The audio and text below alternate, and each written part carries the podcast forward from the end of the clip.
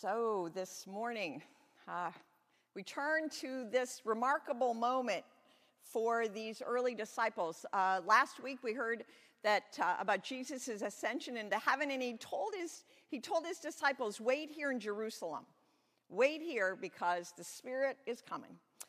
Uh, we turn now to Acts chapter two, beginning with verse one. When the day of Pentecost had come, they were all together in one place. And suddenly from heaven there came a sound like the rush of violent wind, and it filled the entire house where they were sitting. Divided tongues as of fire appeared among them, and a tongue rested on each of them. And all of them were filled with the Holy Spirit and began to speak in languages as the Spirit gave them ability. Now there were devout Jews from every people under heaven living in Jerusalem. And at this sound, the crowd gathered and was bewildered because each one heard them speaking in the native language of each. Amazed and astonished, they asked, Are not all those who are speaking Galileans? And how is it that we hear each of us in our own native language?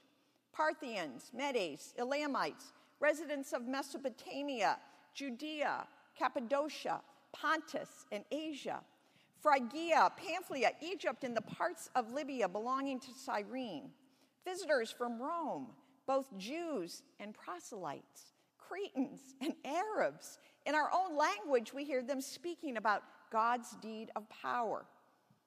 All were amazed and perplexed and saying to one another, What does this mean?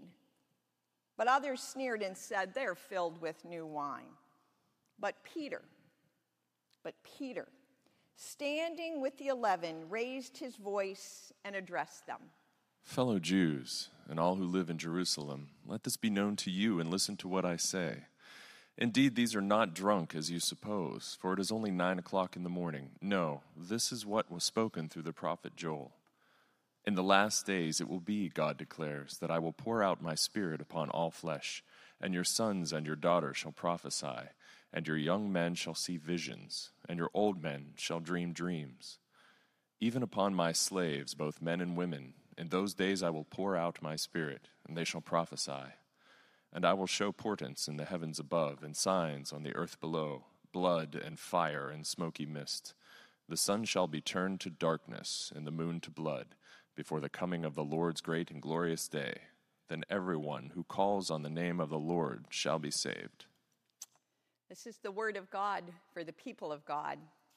Thanks be to God. Let us pray. God, we feel the Spirit in our space this morning, in our hearts, in our heads, in our communities gathered.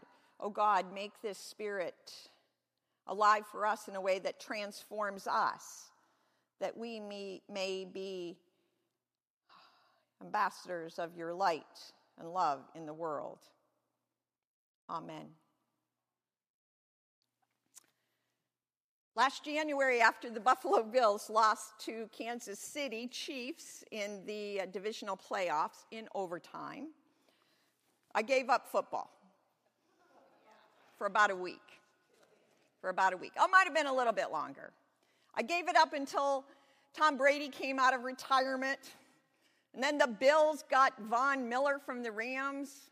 Do we have any I'm not sensing any Bills followers here in this, in this group.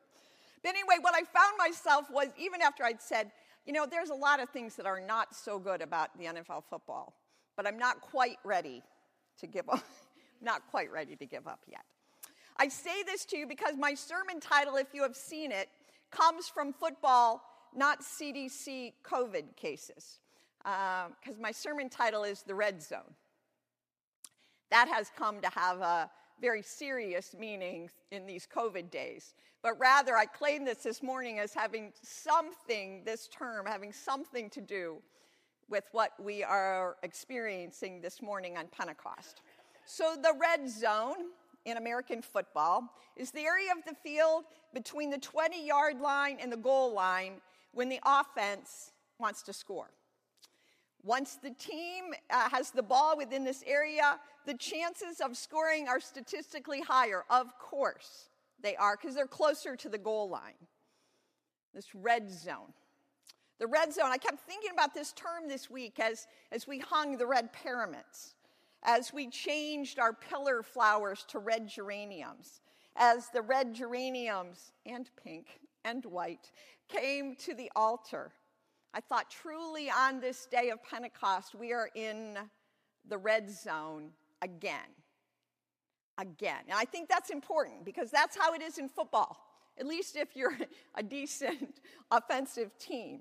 It's not just a one time in the red zone, it is an opportunity to return there throughout the game and throughout the season. See, for us in the church, this, this pattern that we live in, in terms of celebrating holidays and seasons, like when I talk to the kids about we have Lent, and then we have Easter, and then we have Pentecost. We are part of a life together that is about renewing, about hope and anticipation that something good is going to happen. In our scripture this morning, we hear they were, they were all together in one place. And who the they is in that story are the 11 original disciples and now Matthias, who was uh, the disciple chosen by lots to replace Judas. They've been waiting in Jerusalem because that is what uh, Jesus told them to do. If we went back to a lesson from last week, verse 4 says, uh, Jesus instructed them not to leave Jerusalem, but to wait there. That's a whole other sermon, right? About this potential, this capability, this obedience to waiting. But he told them to wait there for the power and the promise of the Father, which came in the form of the Holy Spirit. And then the Spirit came upon them like the rush of a mighty wind. It actually uses the word violent. I don't love that word in the scripture, but that is what it tells us. It is not that sweet Holy Spirit.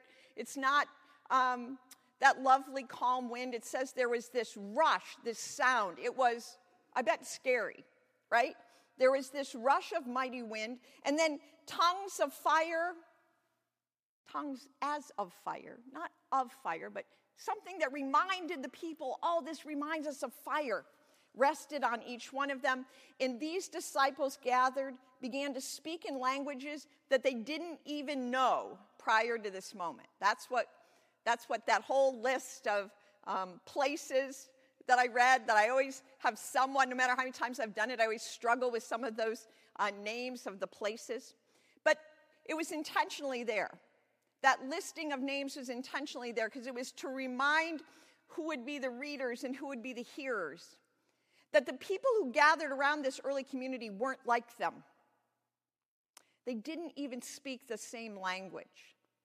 But yet, through the power of the Holy Spirit, those disciples spoke in a way that those who appeared to be strangers and maybe even enemies could hear. They could hear the good news of Jesus Christ. Jason read us through this earlier part, the early first words of, of Peter when he has this great aha moment. I know what's going on, he, prom- he, he states to all of them. And then the part we didn't hear, and I would always invite you, uh, you know, in, in following worship or before to read a whole passage, a whole chapter of Scripture, because what follows after that is Peter says, Oh, and here's the word you need to know. You need to know about what happened in Jesus Christ. And he ends his words, uh, Peter ends his words with this This Jesus God raised up, and of that we are all witnesses. Being therefore exalted at the right hand of God, and having received from the Father the promise of the Holy Spirit, he has poured out this that you both see and that you hear. Therefore, let the entire house of Israel know with certainty that God has made him both Lord and Messiah, this Jesus whom you crucified. Let us know with certainty that promise is fulfilled, and not just for us at the time, you know, who would have been the people of Israel, the Jews, but for the whole world. Now, in that line is where my whole football red zone analogy falls apart. Because, yes, the disciples entered the red zone, the Holy Spirit zone. the zone when they're so close to the goal line of this receiving of the Holy Spirit. But yet it's not about them, and it's actually not even for them. Hmm. It's not for them. What we hear in this passage shared this morning is that through the power of the Holy Spirit, that yes, does come upon the disciples, upon the players, the word is for the people outside of them. Hmm. It's not actually for, I mean, for them. It's not like, oh, good, so now we're all good and we can sing about the Holy Spirit just here, but, but rather what we're told in Scripture is the power of the Holy Spirit comes upon the disciples so that those outside the community might hear the good news of Jesus Christ. So, those outside of that early group of believers, this group of believers, they receive the power so that someone that they don't even know will hear the good news. That is the biblical truth that has weathered the test of time. It is still true that when we know the Holy Spirit gathered in worship, then we are empowered, commanded, maybe even demanded to go outside, to leave this space, to share good news of Jesus Christ with others. In our witness, in the way we live, in the way we love, in what we say, in what we post, in what we care about, we carry with us the body, the blood, the life, the ministry of Jesus Christ made real in the Holy Spirit. On this day, we celebrate again that we've come into the red zone. And we remember that Christ dwells with us as the church, but we are not defined always by the church, but that the ministry and word of Jesus Christ leaves this place this morning.